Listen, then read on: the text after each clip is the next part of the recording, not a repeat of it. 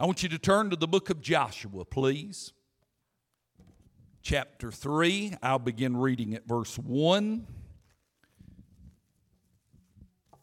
Let's stand in honor of the Word of God. Joshua chapter 3, verse 1. I'll be reading through verse 5. Notice the word of the Lord. And Joshua the son of Nun sent out of Shittim two men to spy secretly, saying, Go view the land, even Jericho. And they went and came into a harlot's house named Rahab and lodged there. That's chapter 2. Now I want you to go to chapter 3 with me. Now it's very important that you keep in mind that they are journeying it's very important that you keep in mind that spies went out before and came back with a negative report. Now, let me stop and tell you the majority may vote a certain way, but the majority's not always right. Caleb and Joshua were right, they could take the land. They go into a woman's house of ill repute, and God uses her to save them and to get ready for Israel to come in. She would bind a scarlet thread in her household, in the window. That represented the blood of Jesus it foreshadowed the blood. And though Rahab was a harlot, you hear me, her life turned around because God included her in the hall of faith in Hebrews. How many of you know God can turn a life around? How many of you know when the blood gets in the window of your soul, things are different? My Lord, I feel Him. I could preach that. That's not what I'm going to preach. But chapter 3 says Joshua rose early in the morning, and they removed from Shittim and came to Jordan, he and all the children of Israel, and lodged there before they passed over. And it came to pass after three days that the officers went through the host and they commanded the people, saying, when you see the ark of the covenant, the Lord your God, and the priests, the Levites, bearing it, then you shall remove from your place and go after it. And yet there shall be a space between you and it about 2,000 cubits by measure. Come not near unto it that ye may know the way by which you must go, for you have not passed this way heretofore. How many of you all know that in our journey we have not passed this way before? We're in March 2022 and we hadn't been here before, verse 5.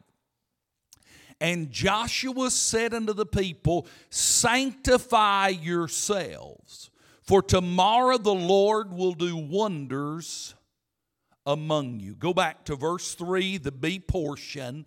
Three words go after it.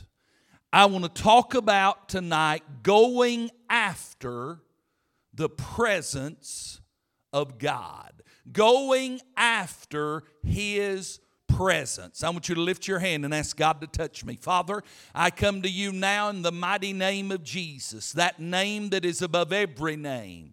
And God, I would ask you to hide me behind the cross. And Lord, that you would guide me, touch me. Spirit of God, I've never needed you like I need you before. It's a new message for me, it's a new word. Touch me now in Jesus' name. Amen. You may be seated. If you read the story of the Bible, from Genesis to Revelation, you will find that God pursued man, that God wanted a relationship with man from Adam and Eve. The very first created human beings, God wanted relationship, and God would come to the garden in the cool of the day and He would talk with them. And we know that when they sinned, they hid from God, and God said, Adam, where are you? We know that sin separated mankind from God. And we know from the story of the patriarchs when God called Abraham and Isaac and Jacob, and we know that Joseph being sold into Egyptian slavery was not an accident. Let me stop here and say this nothing happens to you by accident. God is in control of your life. And Joseph and his family would come, and what a reunion between Joseph and his brothers and Jacob and there they would be established, and then Pharaoh, in his insecurity, would become threatened by the people of God and he would force them into slavery. And they were given the hard task of making brick. And there they were. But God would send a Moses to deliver the people of Israel. And we know he delivered them with a strong hand, but yet, because of unbelief and human nature, they would wander in the wilderness for some 40 years. But now they've come to the Jordan. And let me stop and say this. Let me talk for just a minute that God would institute the sacrifice system, and that would be the foreshadowing of Calvary. And God would give Moses the instructions uh, to build the tabernacle, and the tabernacle was the tent where God would meet them. And in the tabernacle, there was one room called the Holy of Holies, and it was a sacred place. It only had one piece of furniture, and that piece of furniture was the Ark of the Covenant. And that ark had a gold lid on it, and it was called the mercy seat. And on each side of the mercy seat, there was an angelic being created that overshadowed the mercy seat and the mercy seat was where the high priest would go in and he would offer up the blood sacrifice for the sins of the people. And it was the place where God communed with man. And the tabernacle was the place where they would go and feel his presence and know that he is God. Let me stop. I'm wanting to preach on every little thing that pops in my mind. But a while ago, when when the choir was up singing, Oh, happy day, and they were singing about, He saved my soul, I began to feel that presence of Almighty God that those Jews felt all those years ago in that tabernacle. I want to tell you there's something real about the presence of God. This isn't a make believe thing. God's presence is real and it's dear to His people. Somebody say, Amen. And you see, they wanted to worship because God created us to worship. Now, let me talk about that ark. That ark was sacred. It was sacred. It literally represented the presence and the glory of God. And there were three things that were put inside that ark. Some scholars say four. But let me just say what the scripture I know says, and that's three. They put the tablets of the Ten Commandments inside that ark. They put a pot of manna, a pot of gold filled with manna, and it was preserved. And thirdly, Aaron's rod that budded. And I'll talk about these in just a minute. But that would represent the presence of God. And we know that God would lead his people. And now Moses has died and Joshua is raised up. God raises up leaders. God raises up pastors. And now you've got Pastor Joshua.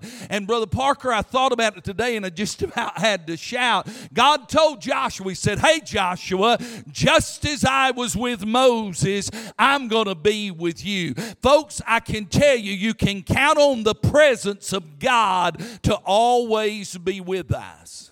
He said, I'm going to be with you. And now they're at the Jordan. But here's a problem Now I went to the Jordan, and I got to, I, I've got to dispel a myth or two. We used to say, "Old Jordan's deep and wide." Well, it could be deep, but it's not wide. It's not wide. It's about like some of these creeks crossing over into Sardis and this creek down here. It's not a wide creek. Now, it's the coldest water that I've ever been in in my life. I got baptized in the Jordan River. It is cold and there may be some deep places, but it's not wide. But here's the problem it's the flood stage. The Jordan is flooded and it is an impossibility for them in the natural to cross the Jordan. Now, let me stop and tell you there are going to be a lot of impossibilities in the natural, but with God, there is nothing that is impossible. I wish you'd give Him a little praise in this house. And they give instructions. Keep your eye on the ark. Follow the ark. Mm, I feel the Holy Ghost. But here's the thing don't get too close. Don't get too close. Now, what's that saying? What's that saying? That is saying you reverence the presence of God. Mm. Boy, I could preach a minute about reverence in the presence of God. I'm going to be honest. I'm going to be honest. When there's a message in tongues being given out, somebody help me preach this now. God is speaking through the Holy Ghost, though it is a human vessel, and we need to be quiet. Well, I'm preaching better than you're shouting right now. God, there is a reverence to the moving of the Holy Ghost. I don't treat it just like I'm watching a ball game. I don't treat it irreverently, but I reverence God who is holy. I reverence the holy God. Now, I don't mean that mean. And I've never seen irreverence in this church. I don't mean that, but I'm just throwing that in for good measure. Then he said, Sanctify yourselves. What a word in 2022. That word sanctify, we know it as to make holy, to set us apart. How many of you know we are a holy people unto God? Now, the word sanctify here carries with it the meaning of consecrate. It's Romans 12 1 that says, I beseech you, therefore, brethren, by the mercies of God, that you present your body a living sacrifice, holy and acceptable unto God. Let me preach here just a second. God told them to consecrate, to dedicate, and I've never seen it fail in my life. Whatever I consecrated to God, He sanctified by the Word, the blood, and the Holy Ghost. And if you want God to use you, consecrate yourself, and He will sanctify and set you apart and fill you to overflowing. Somebody clap your hands. If you were preaching that, I believe I'd get up and shout we don't realize in the culture of 2021. Is that all right if I preach this? Or they're going to get quiet and never want me to come back? It does matter how we live. I got two or three amens. It matters what we do. Whew. Let me tell you why you go after the presence of God. First of all, you got to know what that ark contained. And I'm not preaching you anything you don't know. So I've just come by to remind you. First of all, are the tablets of stone. Several years ago, Dan Black at the publishing house gave me an assignment to write devotionals for the Sunday school literature. Years ago, I wrote devotionals for the Church God Sunday school literature. And one of them was on the Ten Commandments. And I had studied those commandments, but I never realized until I got into deep study that the Ten Commandments tell us how we, how we are to relate to God and then how we're to relate to one another. It is our neighbor and it is God. And then it began to dawn on me. The Ten Commandments were the overarching way that God would say to the children of Israel, and Jesus comes along and he sums it up this. He said, Love the Lord your God with all your strength, mind, soul, body, and then love your neighbor as you love yourself. Now, it's going to get quiet in here, but I've got to preach what the Holy Ghost has given me. We are living in a day when I have never seen the Word of God by so many in society and even churches. The Word of God is being set aside to accommodate the culture. It just really, if we'll overlook this, folks, I want to tell you, I want to say to some people, you no longer believe what this book says it says. But I have come by to tell you that this book, not me, is the authority. This book is the authority. And if we set aside the Word of God as a church, we are only asking for trouble and we are asking to see our churches decay and society further plunge into darkness. If there has ever been a day we need to get this book back and we need to live by the word of this book, it is the day and the hour in which we're living. I'm going to tell you two areas. Two areas. Number one is sexuality. It's really going to get quiet in here. My dentist today in Vestavia Hills, friend of mine, and he told me his daughter taught in a very prestigious school district, but she is moving back to Auburn. She and her husband, and she's going to take a job in another school. And he said, Here's why. She teaches second grade. She has an eight year old. She has an eight year old that came to her the first day of school that said, Although I'm a boy on the outside, my parents have allowed for me to choose my gender and I am a girl, and I want you to call me this name, and I want my pronouns to be they and them. And his he said, My daughter said, I cannot take this. I have come by to tell you that sexuality is not an accident. God knew what He was doing when He created. Oh, I'm preaching better than you're shouting. God knew what He was doing in creating you. There is one marriage covenant, and that's between a man and a wife. I'm sorry, but that's what this book says. And if there's ever been a day, we need to say what the Bible said, and we need to speak. I don't hate anybody. I'm not running anybody down, but David said, I was fearfully and I was wonderfully made in my creation. In the beginning, God created. And can I tell you, it's not up to you to assign gender, that's up to the God Almighty who created me in the womb of my mother. Somebody give him praise in this house.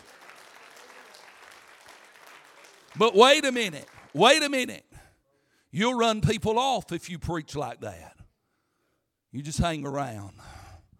I'll build disciples, and this pastor will build disciples. Secondly, is another gospel.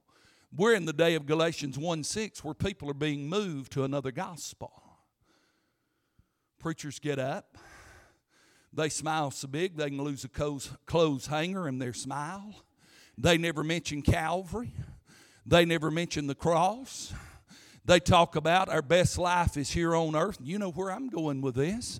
They talk about everything's good and grand and glorious and there's no problems. And if you serve God, you're going to be rich. If you serve God, every day's going to be like Friday. Can I tell you, the Bible said that I determined to know nothing among you save Christ and Him crucified. Galatians 6 14 said, But God forbid that I should glory save in the cross of Christ by whom I've been crucified unto the world, and the world is crucified unto me. Can I tell you, it is high time that men and women get back in their pulpits and their lecterns and they declare the whole counsel of God and they declare a Christ who was crucified, buried, and risen again. It's time we proclaim again that Jesus saves, that He sanctifies, and when you get sanctified, you get out of the sinning business. He baptizes in the Holy Ghost. He still heals, and can I tell you soon and very soon,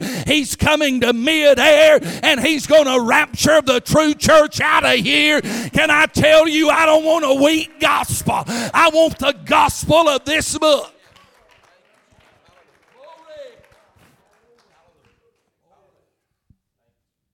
If you want me to go back to Michigan, I'll go. But I'll go having delivered my soul. I want to tell you something. Hey, you, you're a young preacher.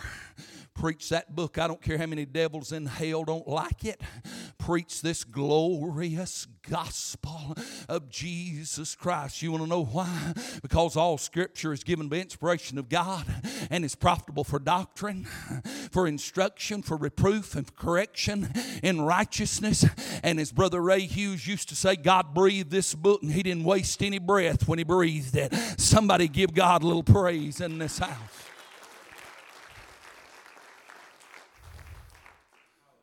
Then there was the pot of gold, the, pot, the gold pot of manna. Not only do we need the Word of God, I'm going to go after His Word, but I must have His provision. I've got to have His provision. I can't make it without Him. Philippians 4:19 said, "But my God, somebody shout, my God, shall supply all your need according to His riches in glory." by Christ Jesus. Do you realize the provision of God goes all the way back to the Garden of Eden? Because in that garden, God gave Adam and Eve everything they needed. God provided for their need. You go back to the children of Israel, listen to me. I never have found a pair, I put a pair of Florsheims on today, but I've never found a pair that would last me 40 years. I've never found a pair of Levi's that would last me 40 years, but their clothes lasted 40 years. Their shoes lasted 40 years. When they came to a place where there was no water, water came out of a rock. Hallelujah. When they needed food, God gave them manna. And in that little coriander piece of, piece of food there was every nutrient they would ever need. And He'd give them enough on uh, the day before Sabbath that would last them for two days. I'm telling you, God will provide for your need. God is a God of providence. When they got to the Jordan River and it was at flood stage and they couldn't cross, as soon as the priest stepped in with the ark, guess what? God parted the Jordan like he did the Red Sea and they walked on over to the other side. I want to tell you, God is a God of provision. Can I tell you that my God will provide? Can I tell you today, whatever you have need of, God is in the supplying business. If you need forgiveness, He can forgive. If you need healing, He's a healer. If you need deliverance, He's a deliverer. If you need a way made, He's a way making God. If you need a prayer answered, He's a prayer answering God. I wish somebody that can testify to the provision of God would wave your hand toward heaven.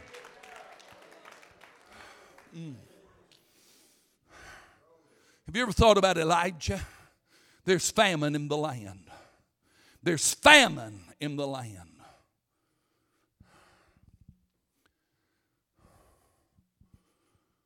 And God said, I want you to go to Zarephath. Well, let me back up to Cherith. God said, I want you to go to Cherith. There's a brook there. And the ravens are going to bring you bread and flesh every morning and every afternoon. And you're going to drink water out of that brook. There's famine. God's taking care of the man of God. And then God said, God allowed the brook to dry up. And don't, don't ever forget this. If, your if your brook Cherith dries up, God's got a Zarephath for you. And then he said, I want you to go down to Zarephath. Zarephath was a pagan place.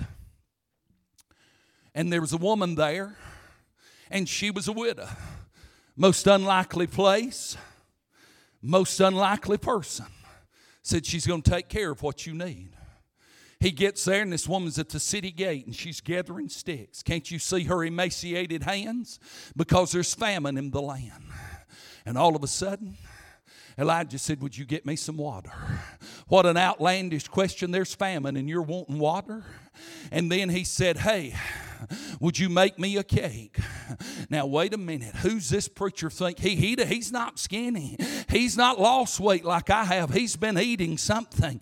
But all of a sudden, all of a sudden, I can just imagine that boy there looking at his mama. And she said, Sir, all I've got is a handful of meal.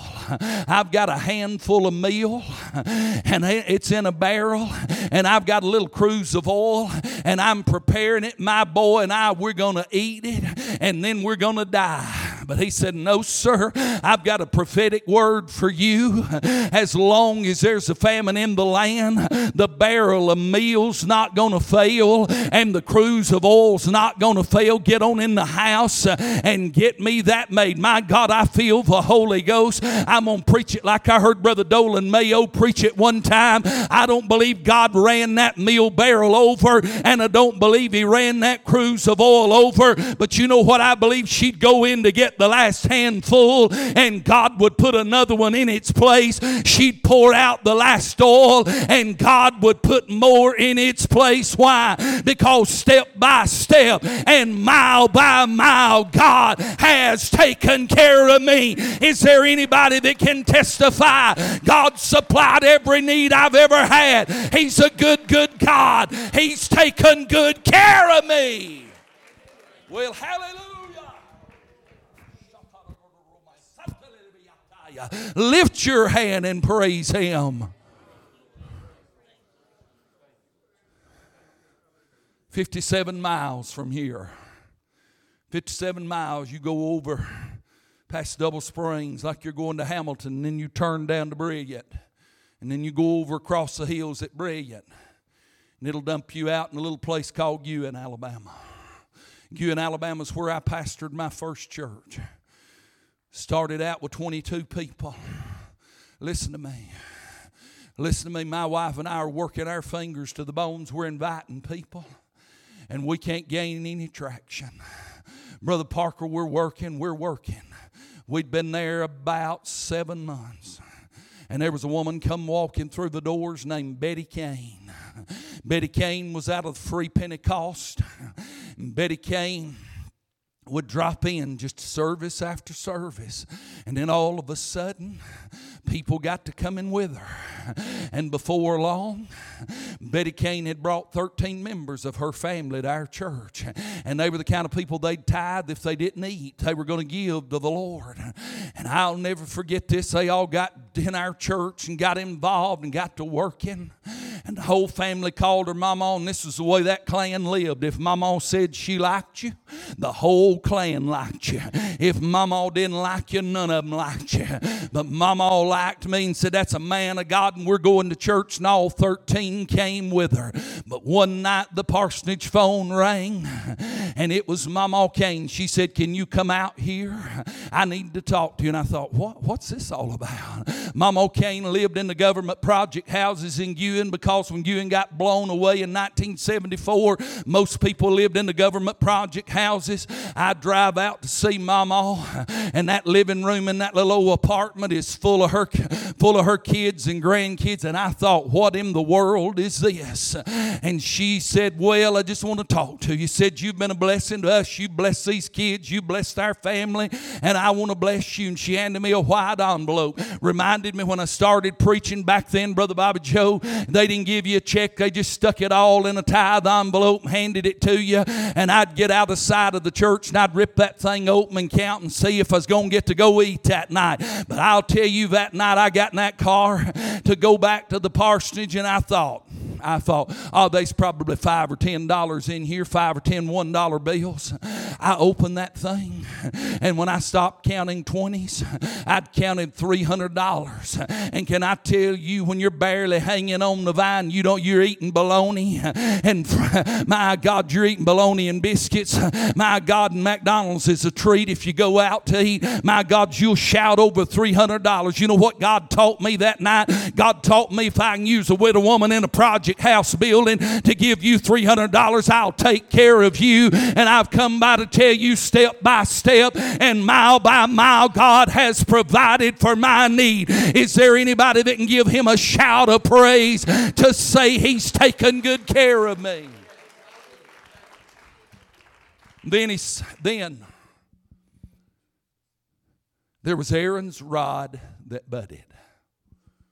Now let me tell you how this happened. Go back, Numbers chapter 15, 16. Everybody's rebelling. Everybody's rebelling. Everybody's grumbling. Dathan, Abiram, one other guy. They've complained against God and they got out of line with God, and God just opened the ground. Whew, swallows them. I'm going to tell you something. I believe if I saw 250 people get swallowed by the earth, I'd keep my mouth shut. I believe I'd know enough to keep my mouth shut. Well, there was a group, they didn't. No, no, we're going to complain against. Now, you ought to, you ought to have me back preach two revivals for this. They're going to complain against Pastor Moses and Pastor Aaron. Come on, are you with me? Are you with me? So Moses said, okay, we're going to put this to the test. I want every tribe of Israel to bring a rod. The rod symbolized authority. We're going to all put them in the Holy of Holies, and we're going to go back and get them and see what happens. Mm, I feel the Holy Ghost. They go, and there's 12 rods there, 11 of them are the way they were when they put them in before. But the tribe of Levi, the tribe of the priest, the tribe of the minister, it's bloomed, it's budded, and it's got almonds on it. My God, I'm about to shout. Some of you know what I'm saying. God said, Hey, right there's the line that's going to minister before me, and you better leave them alone. You better not cause them harm. Am I preaching right now?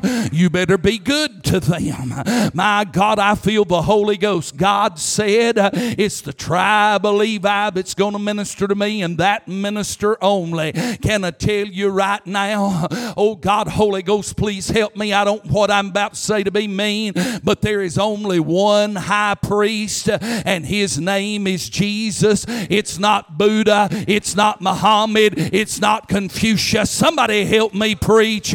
But my friend, there's only one high priest priest, and his name is Jesus. And right now, he's praying to the Father for me. Right now, he's making intercession to me. There is only one name given among men whereby we must be saved. That at the name of Jesus, every knee must bow and every tongue must confess. I love him. He's my high priest. He offered up himself at Calvary, and there will be no other sacrifice because because the blood of Jesus availed then and the blood avails today. I wish somebody would shout if you're covered by the blood. Oh, hallelujah. Mm, my God, I feel him. He set his order apart. Then, not only there was the miracle of the budding and the fruit of the rod. I want to tell you something. If you need a miracle tonight, God's still in the miracle working business. Anybody believe that? I said, God's still in the miracle working business.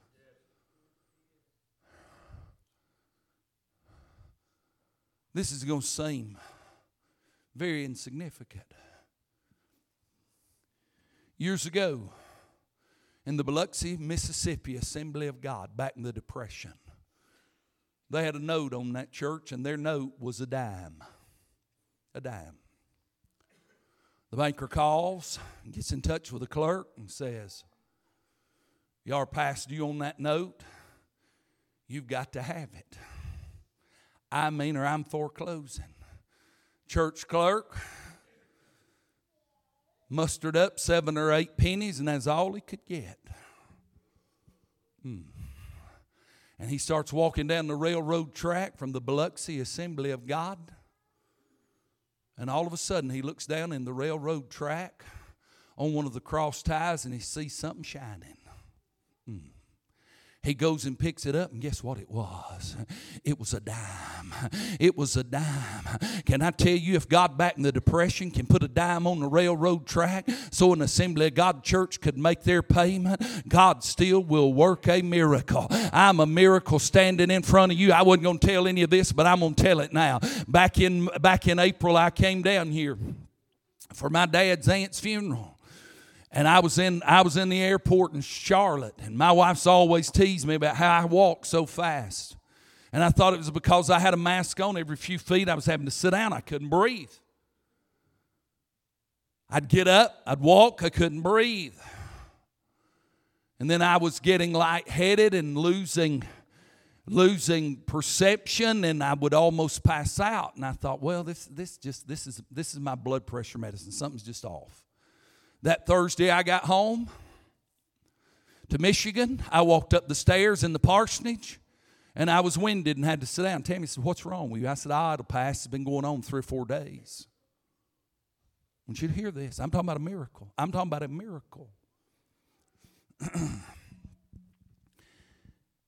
she said, I told her, I said, okay, Saturday I've got to teach the interns. And I said, once I finish that, I said, if I'm not better, we can go to the emergency room down at U of M in Ann Arbor. Friday, I woke up, I couldn't breathe.